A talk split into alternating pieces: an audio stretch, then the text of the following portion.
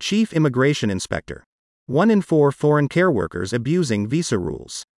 A quarter of foreign care workers are working illegally, the Chief Inspector of Borders and Immigration has said.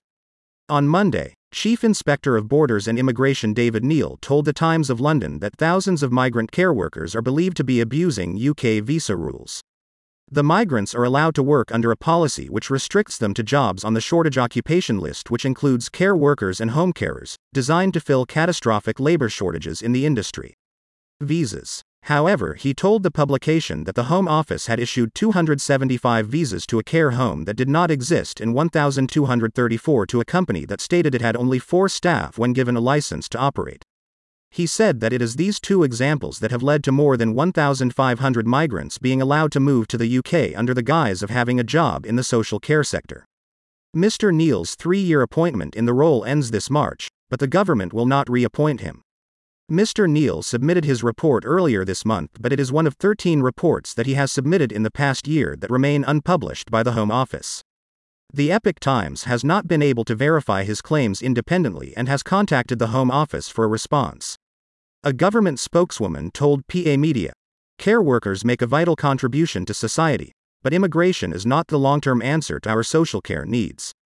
That is why measures due to be laid in Parliament will cut the rising numbers of visas granted to overseas care workers and address significant concerns about high levels of non compliance, worker exploitation, and abuse within the sector of overseas workers. It is also why the government has announced that providers in England will only be able to sponsor migrant workers if they are undertaking activities regulated by the Care Quality Commission.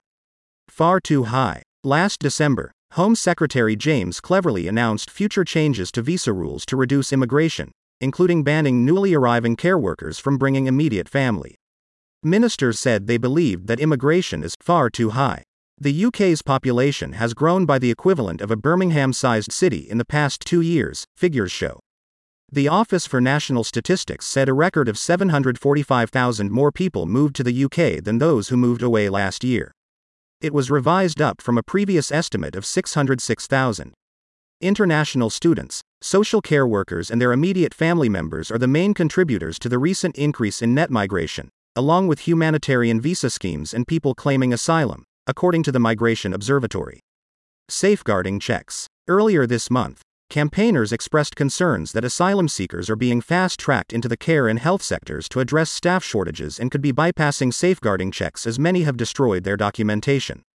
Under Freedom of Information data obtained by The Telegraph, it was found nearly 16,000 asylum seekers in 2022, including those who crossed the channel in small boats, have been allowed to work in occupations in which there are recognized staff shortages, such as construction and agriculture.